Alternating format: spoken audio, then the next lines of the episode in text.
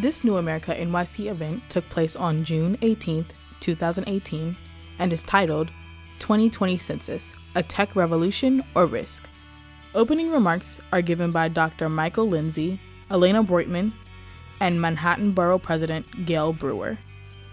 The first panel of this event features Congresswoman Carolyn Maloney, Congressman Adriano Espaillat, Manhattan Deputy Borough President Aldrin Bonilla, Leah Aden, Steve Choi, and Dr. Christina Greer. Good morning. Good morning. Welcome. The McSilver Institute is delighted to partner with New America NYC for today's important forum. I want to thank our esteemed panelists and elected officials that are here with us today.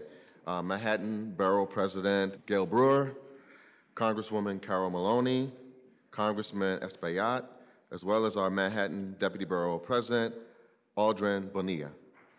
Yesterday, like many of you, I was transfixed following Representatives Espaillat and Maloney on social media as they traveled to New Jersey to an ICE detention facility to visit fathers who have been separated from their families. Thank you both for your persistence, and we join you in your efforts demanding that the Trump administration end family separation. Indeed, families belong together. I would also like to thank uh, and acknowledge our community co sponsors, and we thank them for their leadership as well as their support. Thank you, Michael. Um, we love partnering with NYU McSilver Institute for Poverty Policy and Research. You do incredible work that deeply studies pervasive policy issues, and we have incredible colleagues such as Dr. Michael Lindsay and Chief Operating Officer Rose Pierre Louis to thank for that. It makes our mission of lifting and circulating ideas easy, as we at New America New York at NYU McSilver Institute have now had a regular cadence of convenings that bring together local and national experts from different sectors to offer a fresh perspective on important issues. New America is unique among think tanks as a national organization that draws on the questions being asked and ideas piloted beyond Washington with a firm foothold in New York. Together with local actors, we are developing a new civic enterprise of public concern, of public problem solving that connects effective, inspiring examples of local ideas and initiatives to prominent national and international conversations. And nothing could be more impactful for both local and national policies than the census. It will impact who represents us in Congress. It will change the level of benefits New Yorkers receive.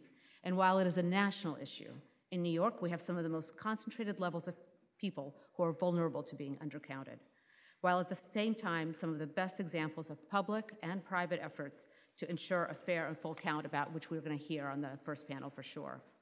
We're proud to have key elected officials join us this morning, and I'll add my thanks to Michaels for um, both members of Congress who are here today, Maloney and Espaillat, as well as our local officials. And so we're about to now move to the conversations, um, but before the panels, we have the pleasure of hearing from Manhattan Borough President Gale Brewer.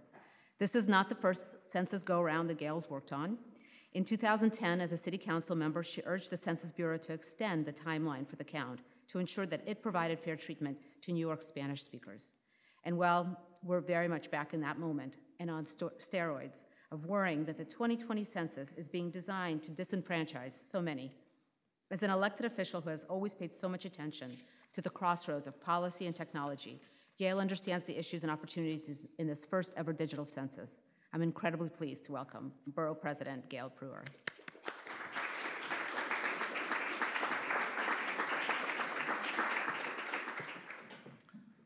Good morning, and thank you very much to Elena and to New America NYC and to the McSilver Institute, to Michael and to Rose Pierre Louis, who has my, knows my office very well because she was deputy borough president.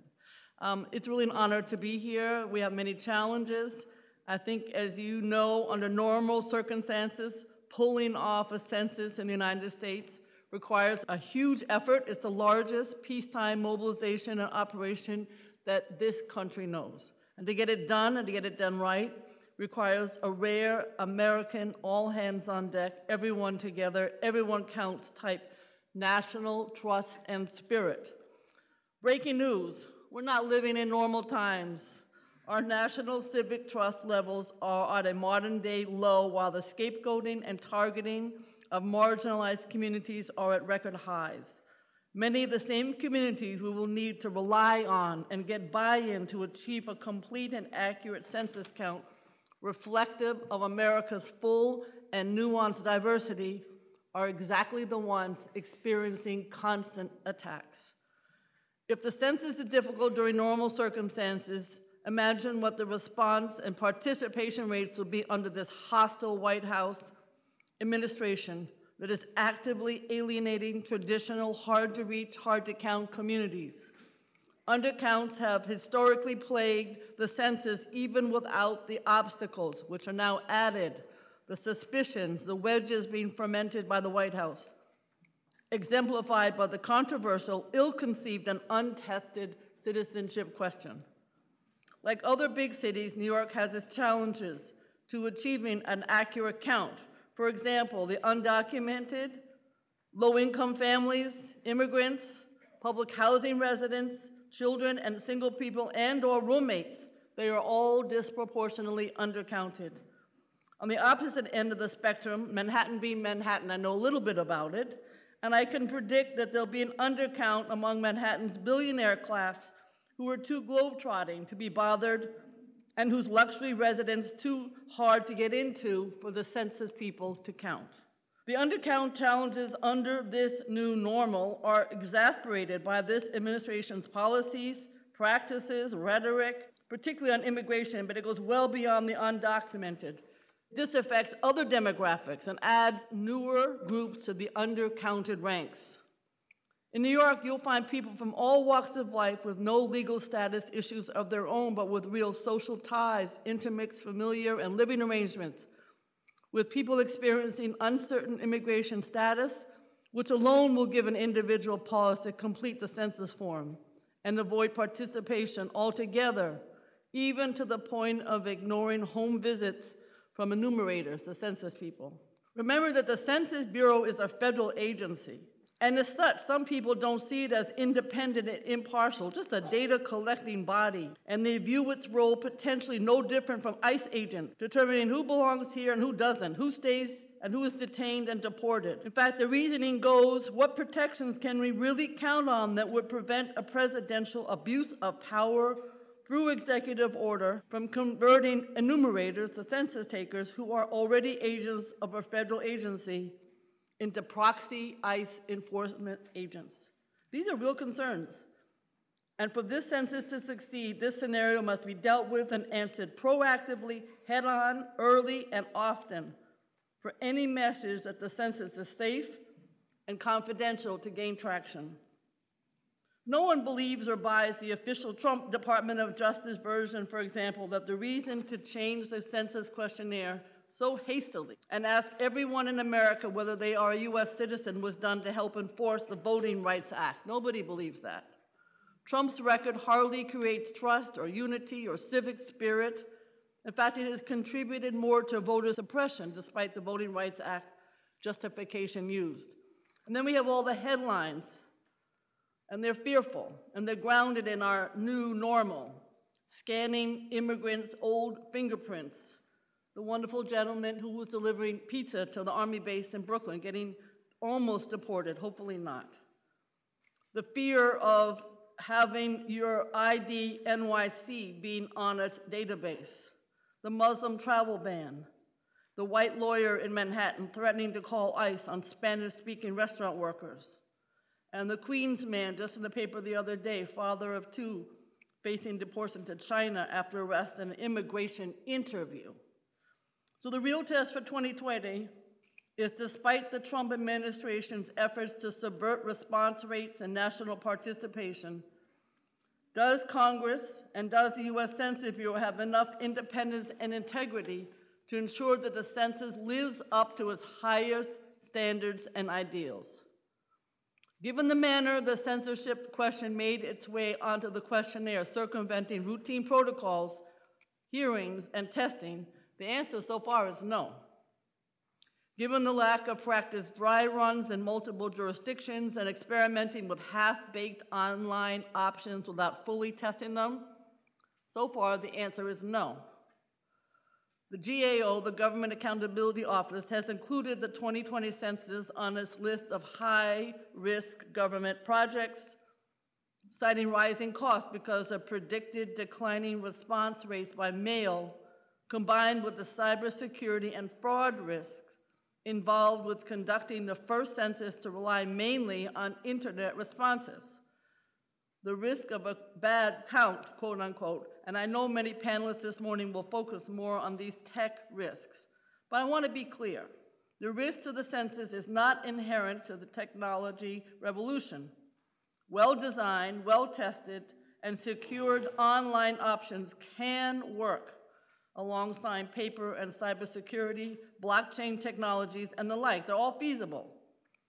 Aldrin Bonilla and I just met with the top tech person, the CIO in Taiwan. Taiwan has mastered implementing these type of civic tech innovations, and to be sure, some of this online options might help with some aspects of the undercount. Obviously, we still need paper for a lot of people who are not technology savvy. I want to mention in Taiwan also, they don't do a census because everybody has health care and everybody has a Medicare or Medicaid card, so they don't need to be counted and they don't have to spend. So, single payer, just an idea. The risk of an undercount and operational failure remains baked into the rhetoric, policies, and practices that have alienated, discriminated, and targeted the very communities needed to obtain a full count. And, you know, I'm a techie, but, and there is a role technology can play to improve the undercount despite the headwinds working against a complete and accurate count. In Providence, Rhode Island, there was a dry run rehearsal. Local elected and civic leaders sounded the alarm on a badly executed test census and predicting an undercount that could cost Rhode Island state, federal aid, and even a congressional seat. And I know that our congressional leaders will talk about the fact that if you don't have a good count, we're going to lose seats and we're going to lose funding. One core challenge faced by every census, but where improved tech data and mapping tools can play a role in 2020 is the issue of mailing the census questionnaires to all known addresses formatted correctly. New Yorkers know all too well that known addresses and where people live go well beyond your routine postal service and utilities company requirement, that's for sure. For census purposes, it matters not building code regulations or what constitutes a room, legal or illegal conversions. You have to count everyone wherever living in apartments and basements and large apartments converted into two dwellings and roommates that essentially constitute separate households. Even to inform people that they have an online option to fill out the form, you still have to mail them instructions, a unique identifier, and other access information to an address that hopefully reaches them. It's challenging. In Manhattan, too, it's also challenging that since the last census, We've experienced the creation of a small city in the middle of the borough, Hudson Yards. There are now 25 new thousand more residents in this neighborhood, and it's not likely to be part of the undercount. But with all the new rezonings happening in Wood, East Harlem, and also we have the financial district in Manhattan, and there are other parts of the city that have grown tremendously. So any undercount of a census tract affects funding, services, and representation, as I said earlier. We can leverage technology to make sure the census works with the Department of Buildings, the city planning, and our office. In the borough president's office, as Rose knows, we are the keeper of the borough map and the czar of all vanity addresses. Oh, what a, that's a challenge in itself. To make sure that all new building permits and the rush of construction in the pipeline get on the census master address database. We can help with that. This is key so that the questionnaires can be mailed to these new buildings in two years, whether or not the units are occupied by that point. I can tell you one thing if there are affordable units, they will be occupied. Suffice to say, getting addresses correct in New York City is easier said than done. Don't get me started on the problem of vanity addresses, 911 emergency calls, we have to track down all of these, so I can imagine it'll be difficult for the census takers. Or there are instances where the census misses an address in a particular, like they did in Manhattan block, like 542 households on Grand Street in the Lower East Side in 2010. Only Aldrin Bonilla would know this. Given the density of Manhattan, blocks alone are like small towns. And remember that every one of the community, 59 community boards in New York City represents mid-sized cities. So my office will work to fund some locally based, culturally competent initiatives to help communicate the importance of the census in people's lives, notwithstanding all the noise coming from Washington. Social media campaigns can have a positive effect to move the response rate needle for online submissions among some demographics and perhaps even in counterintuitive ways. In my first year as borough president, I automated, streamlined, and put the whole community board appointment process online. You can always get paper, of course. And we witnessed dramatic increases in interest, in applications, in participation, and most importantly, in diversity. We all have to be finally on the same page to increase the count across New York City, especially since the implication of an undercount, and even an accurate count for that matter, given national growth trends. This undercount can lead to real decreases in federal funding and congressional representation, the negative effects of which we can't afford to live with for any amount of time. So I want to thank New America NYC, NYU's McSilver, everyone here. Thank you very much.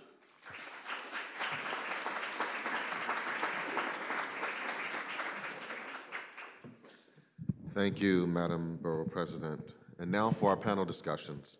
I'm thrilled to introduce our moderator for today's discussion, Dr. Christina Greer.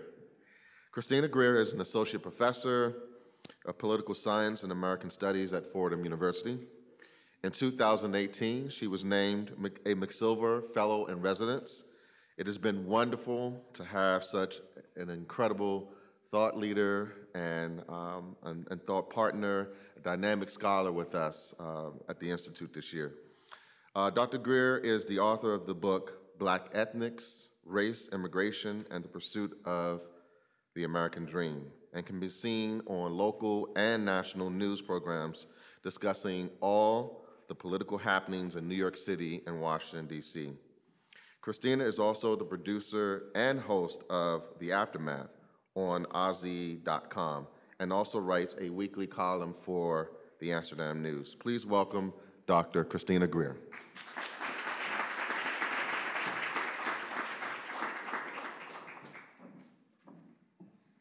Good morning. Oh, good. I'm from the Baptist Church, so I'm used to like loud good mornings. Um, I'm going to introduce our panelists, and we're going to have a robust discussion and leave a little bit of time for Q and A um, because I'm sure many of you have questions. So as I call your name, will you all please uh, sit up here, and I'll probably sit in this seat right here. So I'm pleased and honored to have Congressman Adriano Espaillat, who represents the 13th Congressional District in New York.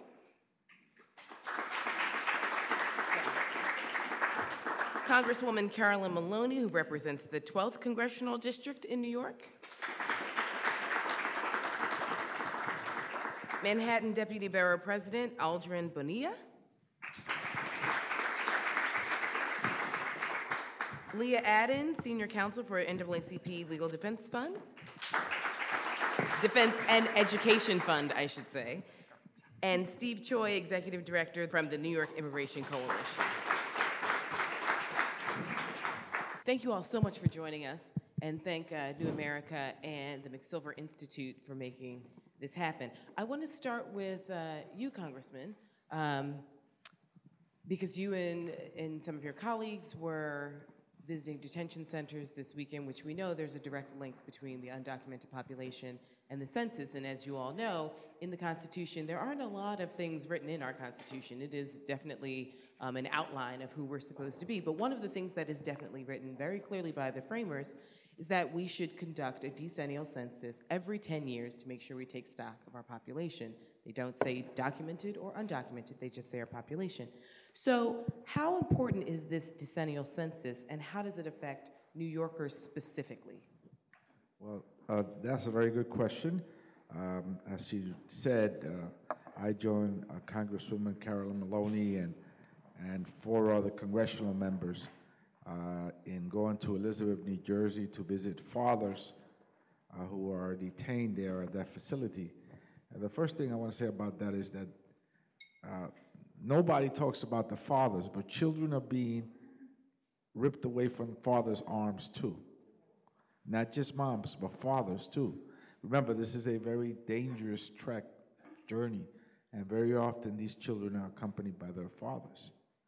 And so, um, as we uh, approach the census question, this week we'll probably encounter a debate in Congress that will give us these options. They'll say, you can have the children, but you cannot have the dreamers. You may be able to have family reunification, but you cannot have diversity visas. You may be able to get some of the TPS benefits back, but you got to give us $25 billion for a war. So this is uh, a very so like um, predatory effort to uh, hijack us, to pin us against each other. That's going to happen this week in Congress. And this is the backdrop of this question that's being placed in the census form.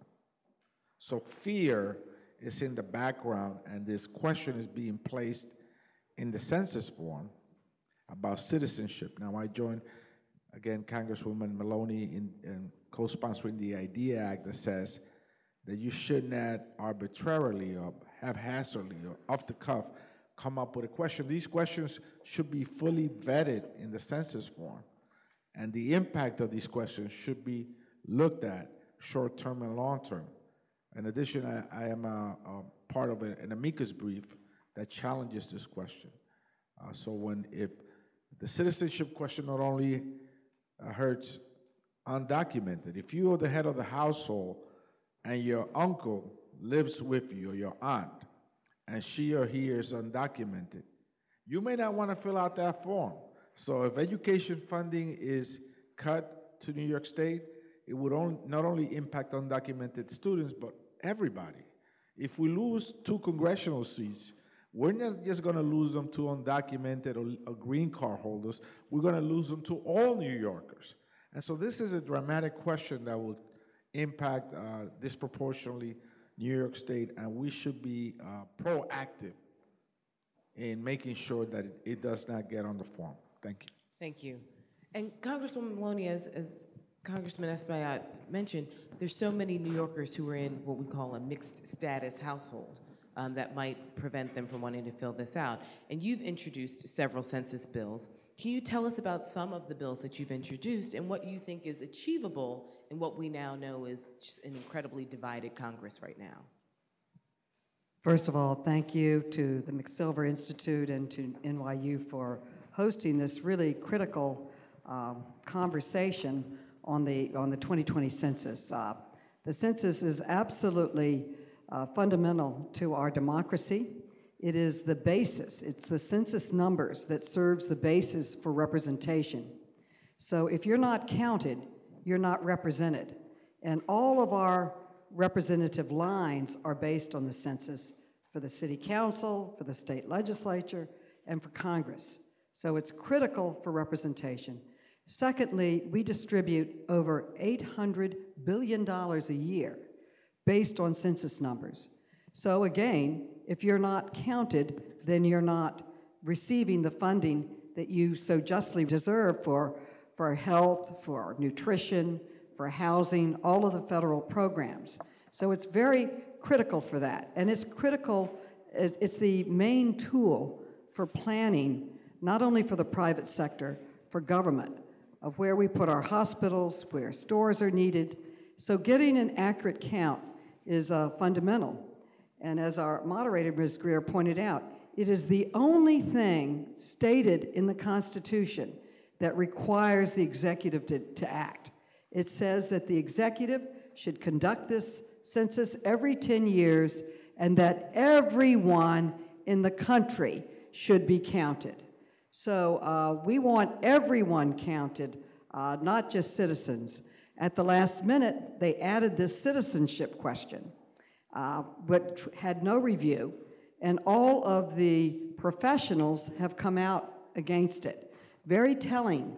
Five heads, former heads of the Census Bureau, came out against it, both Republican and Democrat, and said that it would result in an undercount. So, what is an undercount? That means we don't get the representation we deserve, and it means we don't get the dollars that are critical, that are needed for the population. I have, uh, I used to be the chair of the subcommittee on the census. Then the uh, Republicans abolished it, like they abolished a lot of things, just wiped it out. So I have started a census caucus, which is members of Congress. We just voluntarily started our own caucus to work for an accurate count. And I've introduced a bill called the IDEA Bill, which says that you cannot frivolously add uh, new questions at the last minute that have not been vetted. So the degree of probability of that passing in this divided uh, uh, uh, Congress is like zero, I'd say, since they are doing. And then where did this question come from? Where did it come from? Rumor is that it was some political operative who did uh, was their master of redistricting, who came up with the number. So uh, there's a lot of injustice going around with this. Uh, but I have uh, also been. This will be my second trip to the Supreme Court. Uh, I went earlier on on sampling, uh, which we lost that case. But I have filed an amicus brief to a court case that was begun right here in the Attorney General's office in New York. And 18 different states are suing on, on the question of adding the citizenship question at the very last minute, and professionals saying that it will result in an undercount. So uh, I, I predict that this will go to the Supreme Court and that this fight will continue. Now, in Washington, we used to have a whole effort to get uh, all of the communities involved in fighting for the census. And we had a meeting with uh, Mayor de Blasio uh, earlier, I'd say about two weeks ago in Washington. We're going to have to do that on our own. We're going to have to have organizations of every ethnic group, all the communities, making sure that our people are counted. All of our people are counted because our democracy depends on having an accurate count for accurate representation and for accurate distribution of funding uh, to families and communities and health centers that need it. Thank you so much.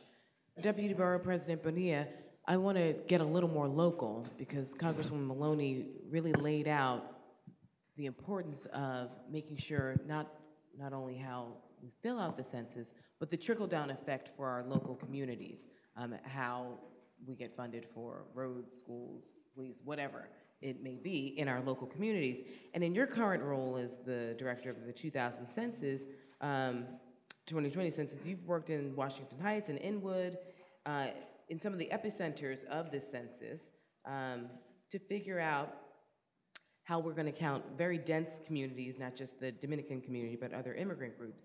And you've worked and now serve as a diverse, uh, you work and serve a diverse constituency, and your professional background makes you uniquely sensitive to the chilling effect that the citizenship question will have on immigrant communities in particular.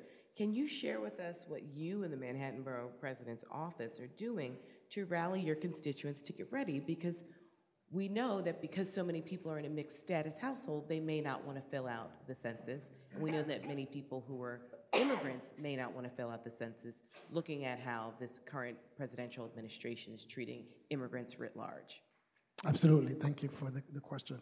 Um, first, I want to say that hard to reach areas or hard to count areas is not a foregone conclusion that you must have it undercount, right? That this is just the normal way of doing things. In the Census 2000, I directed the census effort in Northern Manhattan. And for the first time in New York City, uh, Hamilton Heights, uh, Washington Heights, Inwood, uh, that Northern Manhattan area had the highest mail response rate in all of New York City. Besting Forest Hills, Upper East Side, Upper West Side. Sorry, Gale, that's one of the only times Washington Heights beat the Upper West Side. But, but, but you know, I, the city came in around 55%, the mail response rate. We were at 67%. And those areas that were hard to reach, hard to count, uh, areas that we targeted in, and, and, it- and we had a five-point plan on how to do it, and it wasn't difficult, and I don't have much time to get into it now, but one of the main things, uh, uh, one of the main ingredients, if you will, is uh, uh, you hire people at the most local level that are authenticators, that are legitimators, and they know how to access and know the cultural nuances of the people right? It's a hiring thing. We, in my office, uh, I hired 600 people just in that one Northern Manhattan office. It, it, it was a huge effort. But uh, another thing is, uh, uh, and it got me, you know, fired twice or had to resign once. You know, it's not easy, but you have to be, you have to bring people along. So it was an educational component, right? As uncomfortable as it is, but you have to talk about three fifths compromise, right? How do you count five African Americans for the price of three? That's insane, but that's part of the Census Bureau history. You have to talk about Japanese internment camps. You have to talk about people that, that, that, that, that, that, that have uh, multiple households within one address, right? And you have to be, you know, uh, uh, uh, and, that, and that was difficult, right? That was difficult to have those kind. We had uh, e- events uh, weekly about what the census meant to you, so to individual communities, and make it real for them in terms of schools, in terms of roads, in terms of benefits, in terms of federal resources, in terms of, yes, uh, congressional seats. One thing we did was speak to the aspirations of the immigrant community in this particular context, the Dominican community, that at some future date you may be able to have a, a congressional representative. And 20 years later, uh, 18 years later, we have Congressman Adriano Espaillat representing the district. so, so from 2000 to, to 2018, we spoke to the aspirations of the people. One, one thing that I want to say that goes un- lost on people is that the Census Bureau for the decennial, because it is a constitutionally mandated obligation of the federal government, people don't understand that the decennial census runs very much like a paramilitary operation. Do not get that confused. When they say March 12th, on uh, March 12th, you're doing NRFU or CFU or any one of these other acronyms that you have to do, the whole country on that day, it's, on a turnkey is doing that. When they tell you, you, you know, you have just-in-time training, just-in-time information on this date and not before, and this could be disclosed and this can't, it is really a Herculean, largest, you know, we do war well, but then uh, short of war, the largest peacetime mobilization of all Americans is the census. And this is the frightening part, right? This is the long game that it's important to have oversight over so that the, the, the, census operation, right? We've always known that under the Census Bureau, but under the Constitution, it says uh, uh, under the, the, the privilege and, and the purview of the Secretary of Commerce uh, uh, to designate, right, who will do the count. Nothing sure makes it it couldn't be done in the Department of Homeland Security which they're working very closely now. Federal agents, uh, uh, Census Bureau employees have to take an exam, right? So they're federal employees, right? Uh, the agents of the federal government. You, know, there's uh, uh, worries about how soon you could, you, you, how quickly you could turnkey what they do. I can tell you, uh, based on the people you hire, uh, even in the year 2000, I had enumerators that were like, you know, thinking they were deputies and sheriffs and, and, you know, without the proper supervision and training and being reined in, you know, very uh, uh, uh, uh, isolating, alienating behavior could happen out there in the streets, if you will. So I think it, people really, really underestimate and don't understand the nuances of a decennial operation being almost like a paramilitary, surgical precision type, type enterprise. Um, and in terms of the undercount, the 2000 proved that a Spanish-speaking, foreign-born, immigrant, low-income, uh, public housing, isolated community could outbest the rest of all New York City and having the highest mail response rate. And in terms of, just to conclude with the, with the jobs piece, you have to understand, this is what got me into education too. Just to hire 600 people, I had to test about 20,000. The literacy and numeracy issues in our communities are plaguing us. So after you pass that, then you have the background checks.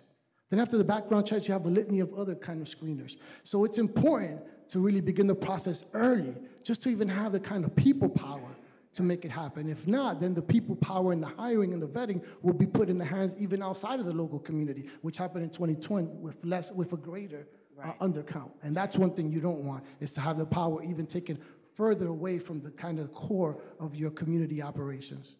Thank you so much.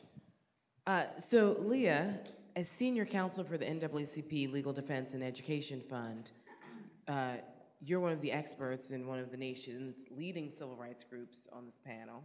Can you frame for us some of your concerns and how you're advising various communities? So I want, I want to add my thanks for being asked to be on this panel. Um, it is so important that these conversations are being had in advance of 2020 and that they that the information that you learn here you take back to your networks and communities because everyone um, in whatever facet of life has a role to play in making sure we have a fair and accurate census. So whether you are, you know, litigating against the addition of the citizenship question, whether you are recruiting people to be enumerators, whether you're calling your representatives, whether you're with an organization willing to sign up to be in an amicus brief and put forward your perspective, there literally is no one who should not have a role in making sure that the 2020 census um, is fair and accurate. For the legal defense funds part, um, we obviously really appreciate the remarks you made about the history of our country of not having an accurate census, of counting black people as three fifths for purposes of um, representation, and having the 14th Amendment um, finally in that, um, but recognizing today that the attack on other communities is a similar attack that has been made against the black community the opening remarks by the borough president are so important because we already had challenges coming into the 2020 census in terms of advancing. Every census, we should be getting better. We should be closing the gap of the hard to count communities. After the 2010 census, there were about 1 million black people who were not counted. So we, were, we should be working towards making that number zero or half or something. Then you add on the fact that we do not have a permanent census director. Um, that position has been vacant. Um, the funding that we need in order to have a modern census that both speaks to the fact that we live in a more technologically advanced society, but also that there are many parts of our country, rural communities and others, where technology is not a foregone conclusion, and we should be working to make sure that those communities are being accessed.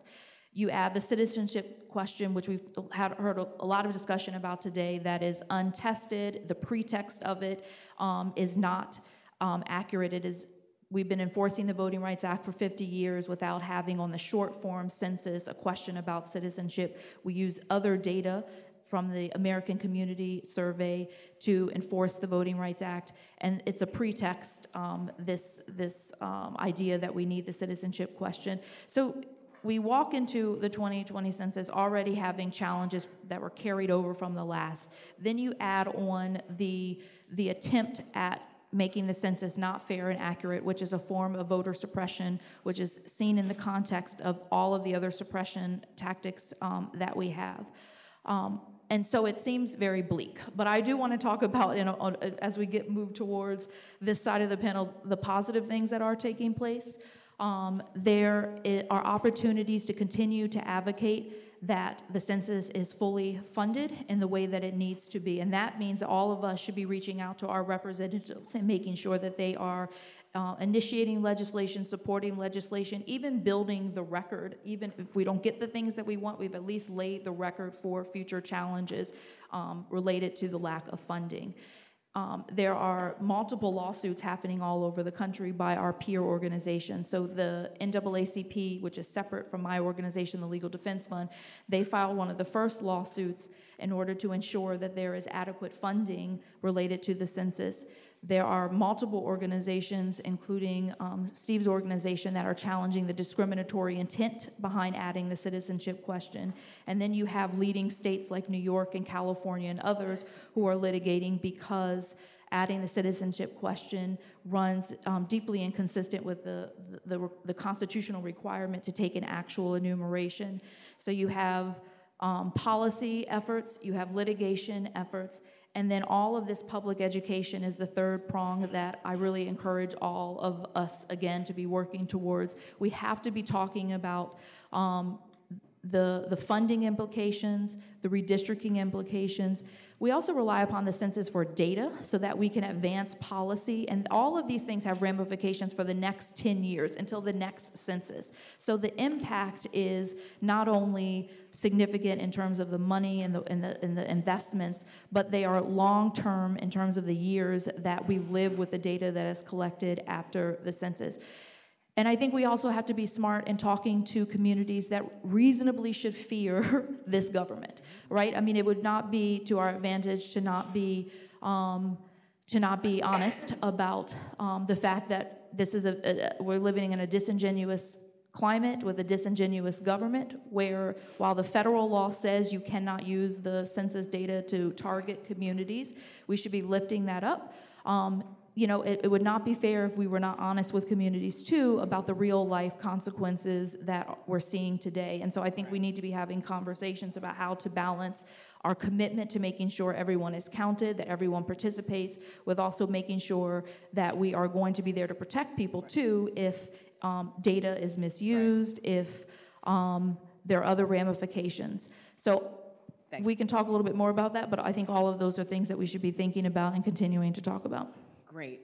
And so, Steve, last but not least, and, and for those of you, we're going to have a very, very brief Q and A right after Steve um, gives his remarks. So please start thinking about your questions and keep them more Q than A. Uh, so, Steve, uh, what Leah referred to with the lack of adequate funding is is one of the many things. Is uh, there's already been a cut to the test facilities from four to one, right? It was supposed to be urban Rhode Island, rural West Virginia, Spanish speaking Puerto Rico, and the tribal lands in Washington state but only Rhode Island was kept in even these pretests. So we see so many financial issues, leadership issues going on with the census.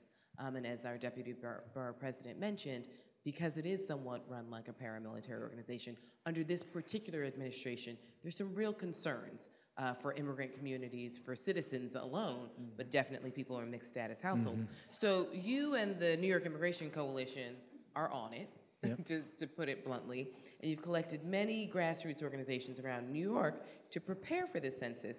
So, can you tell us some of the lessons learned from 2010, uh, when frankly the immigrant groups were among some of the most prepared, uh, and what's different and newly challenging in 2020? And as you sort of close out the panel, what should we be doing and what should we be looking sure. forward to uh, in 2020 since Great. 2010 was essentially a success largely to you and your organizations? Yeah, thank you, Christina. I'm happy to talk about that. So this is my third census. The first census I was involved with was 2000. You know, Aldrin talked about that. That time we thought the biggest issue we'd have to deal with was Y2K. It wasn't that much of a problem. Now we obviously face a very different kind of situation. Um, I think back to 2010 though, and I think 2010, my experience then was very similar to that of Aldrin's. And it showed me that there's one lesson we can't forget when we're talking about the census, and that is that organizing works. Organizing works. We were working not in North Manhattan, um, but we were working in Flushing.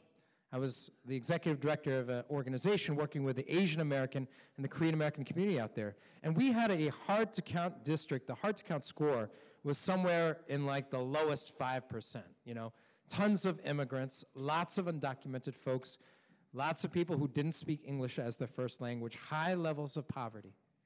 But the organizing that we did there and the intensive organizing by which we went, literally went door to door, just like some other neighborhoods did, it made a huge difference. So that district, which was in the lowest 5%, registered in the 93rd percentile nationwide. And that taught me a lesson that organizing works. Organizing works particularly in these hard to count areas, which are not just immigrant communities, but also a lot of African American communities have very low hard to count scores, rural residents as well. And so, if we're able to figure out how we can get major investment in the door to door outreach, there's no substitute for that because organizing works. If you fast forward to 2020, there's clearly a number of challenges that we face. First, and uh, I think one of the biggest challenges that we face is the lack of funding, as we talked about. The Census Bureau is already cutting their budget by a huge amount. We talked about the, the paramilitary style mobilization. Well, the number of enumerators that they had was not sufficient to begin with, but they're going to cut it by more than half. And the reason why is they want to go to an online census. They say all these reasons, yeah, it's going to make it more accurate. They're just trying to save money. That's the rationale. But what is that going to mean? The online census has so, so many questions that I have already about that. What are we going to do to ensure the data security and safety of all that data being transmitted over millions of networks going up to the Census Bureau? What about people who are on the other side of the digital divide, who don't have access to safe and secure internet access? And if we're talking about data security, that's another huge piece of it. Now, the stock line that the administration will give you is that the, the data that is captured by the census, the security is guaranteed and will only be used for data purposes. Well, if you believe that, I got some Trump steaks to sell you.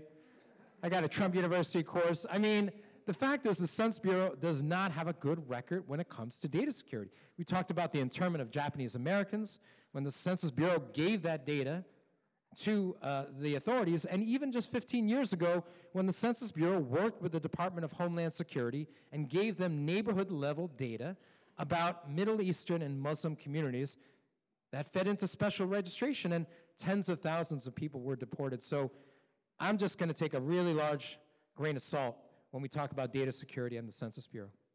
We talked about the experiments. The fact is, the Census Bureau was already supposed to go through four experiments. They've done one. How did that turn out?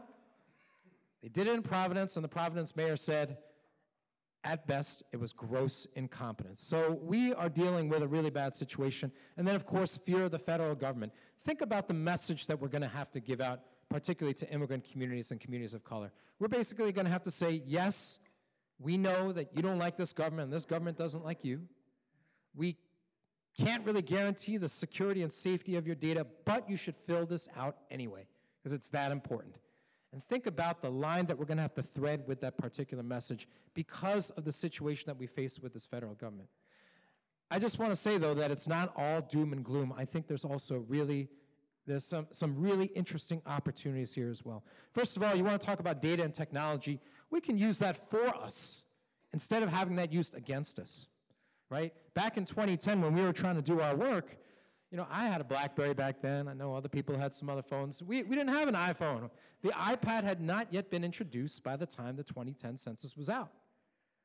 And the data that we were trying to use, we were going door to door. We had to spend out the nose for this incredibly unreliable data source that we had to buy. If we had the right kind of data set, if we can actually get big data to work for us instead of the other way around, and we can use that with technology, and we can arm our street outreach teams with tablets that are connected that are going to allow us to make our efforts that much more efficient and effective. That potentially can be a game changer if we use it right and we answer some of the questions about data security. Also, state and local governments. I actually think one of the things is that the federal government's incompetence and folly and you name it, it actually means that state and local governments have to get into the game that they have to understand that they have the responsibility to figure out how they're going to support it. And what's actually interesting is you're going to find some really interesting bedfellows. Just this past weekend, for example, we worked with Onondaga County. That's a great example. Onondaga County. Nobody's idea of a groundbreaking place where you're seeing these all sorts of new innovative traditions in social justice. But Onondaga County is a really interesting place because it illustrates how the census means that everybody's got to row together. Onondaga County is governed by a Republican county executive, Joanie Mahoney. She's no friend to immigrants. But the census is actually one particular instance where she needs immigrants, where she needs communities of color. She needs to make sure that they are all counted, because that means federal dollars coming to her district. That means that her district is going to be politically represented. So she has an incentive, the county has an incentive to figure out how to work with immigrant communities. So actually, we just did a training. Jeff Weiss, who's a, a senior fellow working with us, um, did a training for Onondaga County volunteers working with the Workers Center of Central New York, a very progressive immigrant workers center. You would never see that kind of pairing happen normally. So that is actually what I think the real opportunity of the census is. When everybody in New York State whether we're Republican or Democrat, whether we're real estate developers or tenant groups, business and labor, we're all actually trying to row in the same direction. And I think if we can do that, we've tried to do that with our coalition, New York Counts 2020, but that I think is actually the civic engagement opportunity that if we seize it right, we can actually make a huge difference and, and really sort of inculcate this broader culture of civic engagement. Great. Thank you so much, Steve. Um, I'd like to thank all of our panels. At some point, uh, Congressman Espaillat might have to duck out, but I'd like to open it up for a very brief uh, Q&A if anyone has any questions for our particular panelists or anything that's been said. And just as a, a nice reminder, there are many questions, so please keep your question to a question. Good morning, everyone. Good morning. My name is Derek. I'm with the Black Institute. Um, I've been going to a few Census 2020 events and meetings, forums, workshops. Um, I brought this up to Stephen before, and we have to check. We're still trying to check. The question is, we were told that if we do not answer that immigration question, the question on the census form, that the paperwork will still be counted.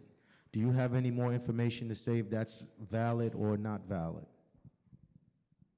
I, I think it will be counted, even if you don't fill out that, that item. But I've been told by the attorneys that I'm working with on the amicus brief that there is a fine of $100 and for not filling out all the questions. Yeah, to the individual. So that's the way it stands.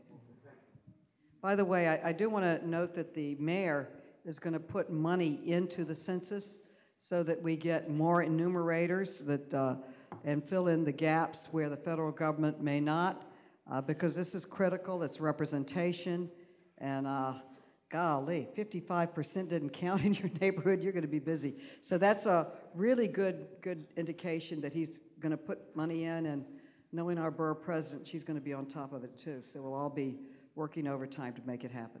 Congresswoman, can you flesh out that statement really quickly? You said that there will be a $500 fine for any. $100 fine. $100 fine for any incomplete census? Right, you have to fill out every question, or there's a $100 fine.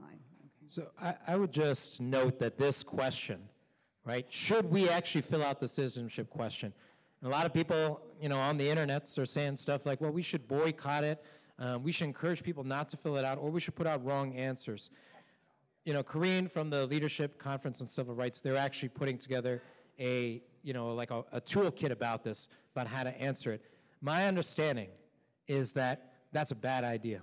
That's a bad idea for the individuals because my understanding is that that questionnaire will not count. And people will actually lose out if those questionnaires are actually taken out of the count. In addition, if folks are actually encouraging people to not fill it out, that in essence is an act of civil disobedience. And in fact, it's written in that there's criminal penalties for organizations that encourage people essentially not to fill out the census. Now, has anyone ever been prosecuted for that? No. But I actually think this is a thicket of a lot of really tricky questions that we that we have not specifically come out publicly yet because we want to make sure we have all of our ducks in a row. Corrine's going to handle that. Make sure we're good, Well, right? well, we intend to get the citizenship question off of the census. That's what we intend. That's what the whole purpose of the lawsuit is about. That's right. And that's uh, the whole purpose of my amicus brief, and I have over 100 uh, members of Congress have signed on, and they're still signing. We're still trying to get a Republican, but first and foremost, we want to get that question off before we get into the fallback uh, strategy. Great, thank you. Good morning, and uh, my name is Bob Kaplan from the Jewish Community Relations Council of New York, and I want to thank you all for being dedicated to this, and I want to echo what Steve said about organizing works. Well, I'm, I'm a realist, so I know that while the mayor will come up with some more money, and God willing, Congress comes up with some more money, and the borough president comes up with some more money, there's not going to be enough funding for mainstream organizations to shift their priorities. So what we're going to need from you, and maybe you can give us a couple of one-liners right now, is a cogent, powerful argument for mainstream organizations doing all the stuff that they do to make this a priority. We've got to, we got to become, and this is from a rabbi, we got to become evangelicals for the census. Very good idea.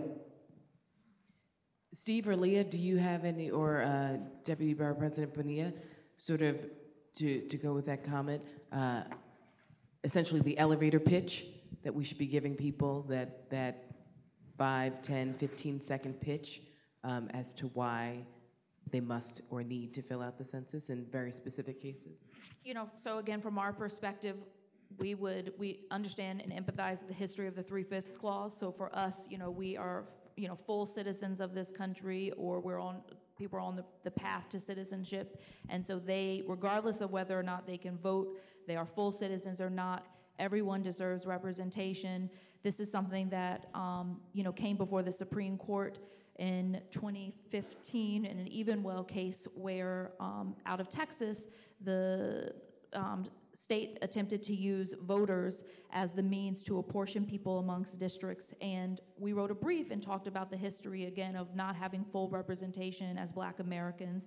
And we cannot go back to that time, regardless of whether or not you're a child, whether you can vote, whether or not um, you want to vote, whether or not you do vote, you deserve representation and the policy implications of that. If you want someone to make better decisions about immigration reform, you need to have better representation. And so that all is related to citizenship. If you want to have universal health care, single pay- payer system, you need representatives who are going to fight for that, and that's all tied to the citizenship. If you want um, to have redistricting that reflects the diversity of your community, if you want to ensure that you have you know, people who are inter- interested in integrated schools, high quality schools, regardless of how much money you have. That's related to a fair and accurate census, the data that's collected, the redistricting that's done as a result of it. So I encourage, I can't remember who mentioned it, but we really have to connect um, the, this data collection, which seems impersonal, it seems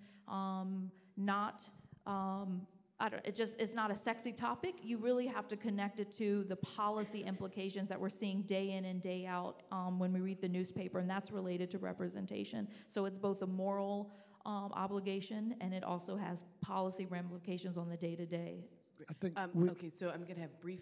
Uh, can you answer that question, and then we're going to have some brief closing remarks by Congressman Espaillat and Congresswoman Maloney before they have to leave. So, Deputy yeah. Borough President. I, I, absolutely. I, I think uh, we really have to appeal to our Hamiltonian uh, uh, uh, uh spirit, and by that is to play Hamilton, not necessarily in that uh, we can't throw away our shot, right? In the sense that as I say this sentence, one American has died. As I say this sentence, one American has been born, right? That leaves us a net zero. Only through migration and immigration, net migration, really, are we growing. Right? Every eight seconds, someone's dying. Every 13 seconds, someone's being. Every eight seconds, someone's dying. Every 18 seconds, someone's being born. If that's just the state of America, we're stale and we're dead. Right? Not through the vibrancy of net migration, of immigration, of the dynamism that's happening in this country with millennials and others, can we really uh, uh, uh, uh bring about the America that's been the promise, right? There's a fear among millennials, there's a fear of people of color, there's a fear of immigrants that kind of the wheels are falling off. And right at the precipice where we start gaining the complexion and the traction and the substantive uh, uh spirit of the different cities, uh, are, are we now being, the rug is being pulled from underneath us. The defunding, the, the, the lack of public uh, interest and public investment, the lack of a, a, a, spirit of American exceptionalism, all this rhetoric now that comes out of you know the administration is something that many communities need to understand is really uh, signaling kind of like what kind of America they see in our hands, right? And I think the long game in this, uh, it, what, what we have to get at with mainstream organizations is that really this is about uh, uh, November 2020, uh, November 2020, as much as it is about April 1st, 2020, the census date. And it's really also about uh, uh, uh, when they tell you who they are, believe them. If, they, if much of the talk is about fake news, trust me, there's talk now about fake census, right? The, the, the, the, the notion that science is dead.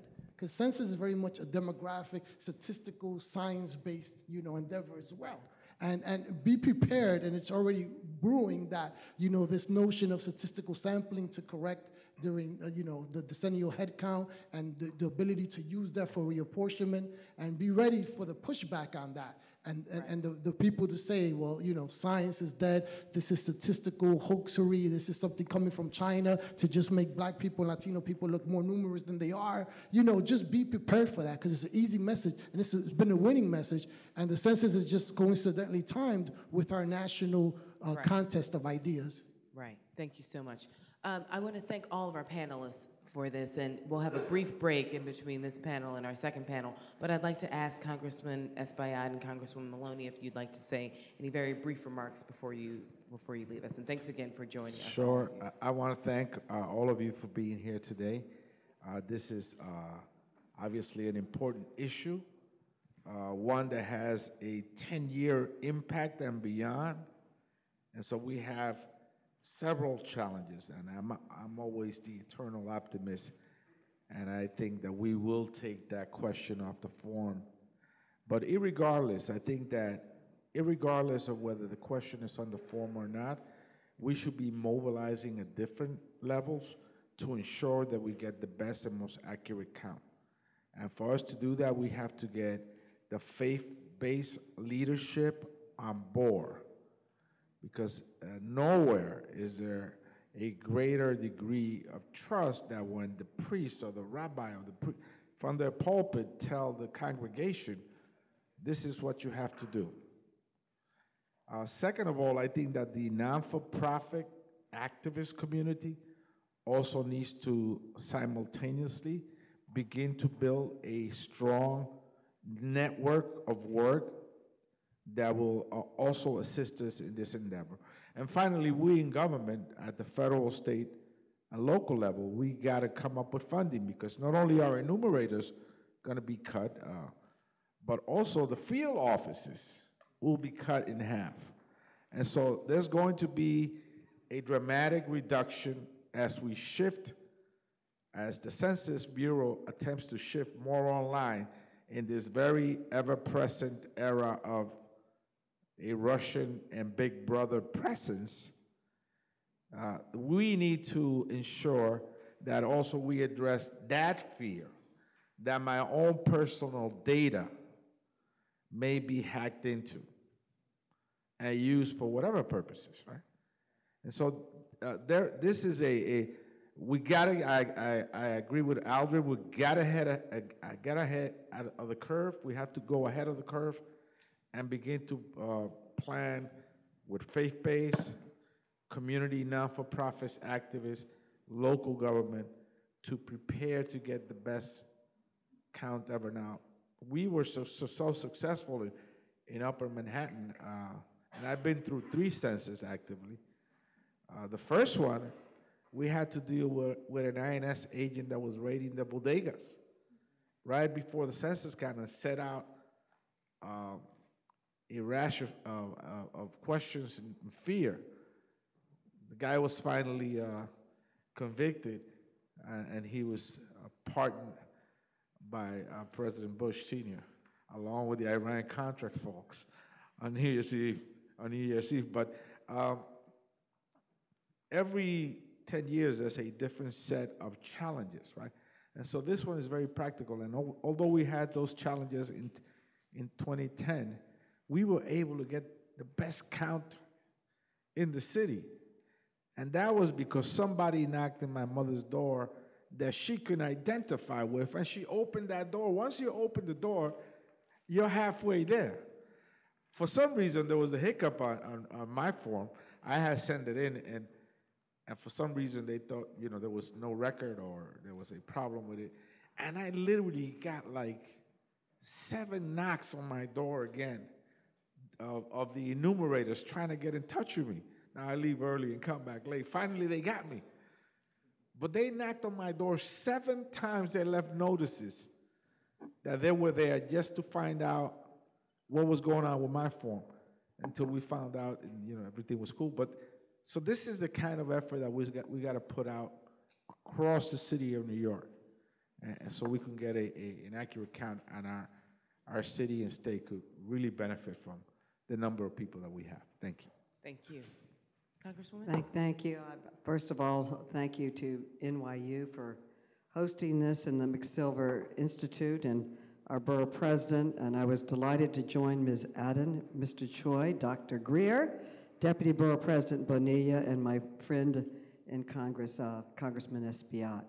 Very, very simply, the single most important element of a representative democracy is fair representation. So let's fight back. Uh, it's our job to get the funding in Washington. We'll keep fighting for that. We've actually doubled what it was before they started, believe it or not. Uh, but we need to fight back. Uh, we need to fight back in these midterm elections. We have to elect a Democratic Congress so we have a check on Mr. Trump and the Republicans, and a check on how they run the census and everything else. And, and we have to fight back on whatever obstacles they throw in our face on this census. Uh, so we can, we have a democracy. We can use our, our spare time to go out and work for an accurate uh, census that with the faith community and organizations, we're going to have to organize here and, and make it happen. Uh, but it seems that in all of the hostility coming from the administration, most of it seems to be directed towards immigrant populations. As the mother of two children, I cannot imagine what it's like to have your children torn from your arms and they don't even know where they are. This is outrageous behavior. We are fighting on so many fronts.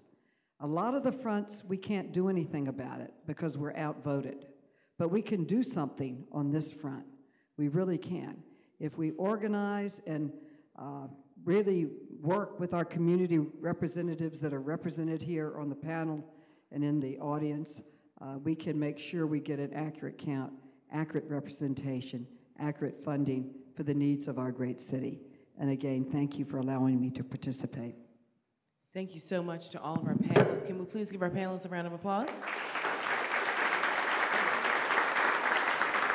So we're just going to take a brief break as we transition from panel one to panel two, so please stay with us and we'll reconvene in about four minutes. You'll now hear highlights from the second panel of this event, which features Afua Bruce, Joe Salvo, Corrine Yu, and Dr. Christina Greer.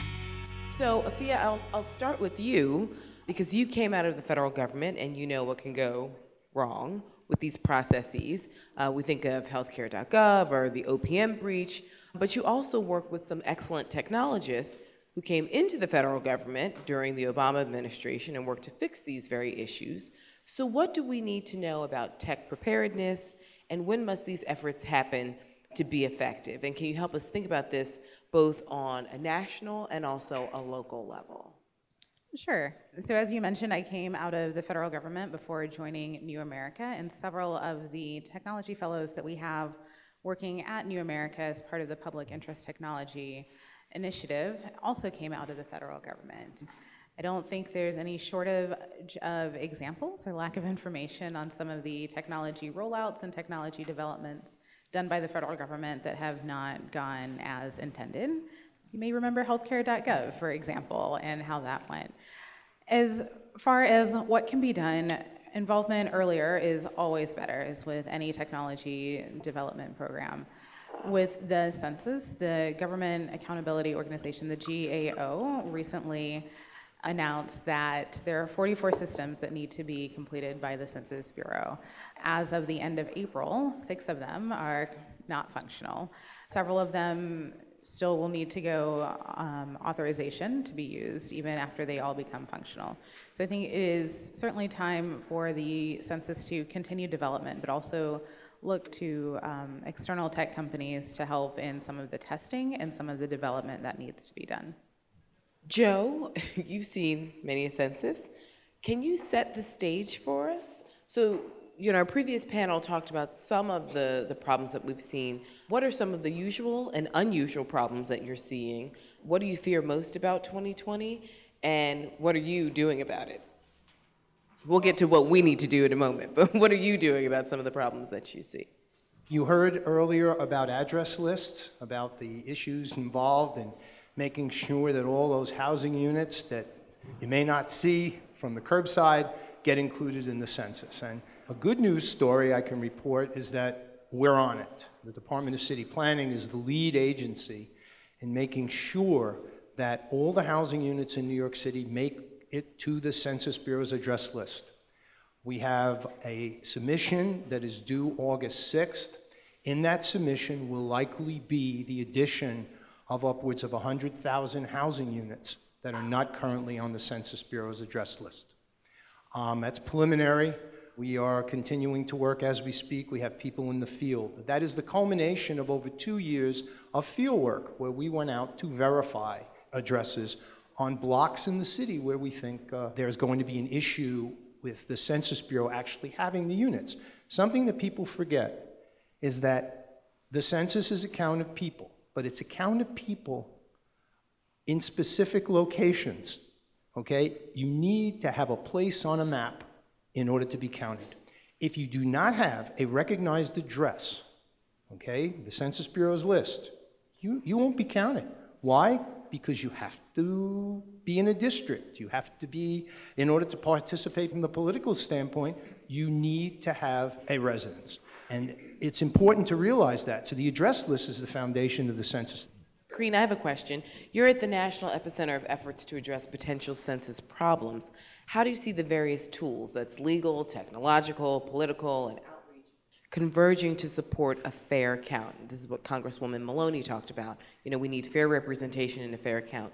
So what do we need to do at the local level, and are there some best practices? So at the Leadership Conference, which is a coalition of 200 national civil rights organizations, working to make America as good as its ideals. The census, ensuring a fair and accurate census, is a top civil rights priority. We've been around for decades, we've worked on uh, censuses for decades, and counting every person in the United States, as you've heard, is not an easy endeavor in normal times. These are not normal times, and as Joe noted, our friend Terri Ann Lowenthal has been calling what we're seeing now a perfect storm of challenges. And so, um, you know, we talked about the elevator speech in the earlier panel. The elevator speech that, that we have for the perfect storm of challenges is insufficient funding, the first high tech census, the absence of permanent leadership, the political climate of fear, and now the untested, untimely, unnecessary citizenship question that's been added. But there is a perfect storm of efforts that advocates, members of Congress, state and local officials, the faith community, the business community, um, et cetera, et cetera, have undertaken to save the census. And so that includes the litigation that you've heard about. Six lawsuits have been filed to oppose the addition of a citizenship question on the 2020 census, including by your own state AG in New York, um, as uh, Mrs. Maloney mentioned. But there's also a lawsuit that's been filed by the California AG. There are lawsuits that have been filed by civil rights groups. And so those are moving through the system, and there will be a robust amicus strategy that the Leadership Conference and the Brennan Center, New York's Brennan Center, NYU's Brennan Center, will be coordinating so that different sectors can have their voices heard. Thank you for listening to this New America NYC podcast. This recording carries a Creative Commons, non commercial, 4.0 international license. To learn more about New America, please visit us at newamerica.org.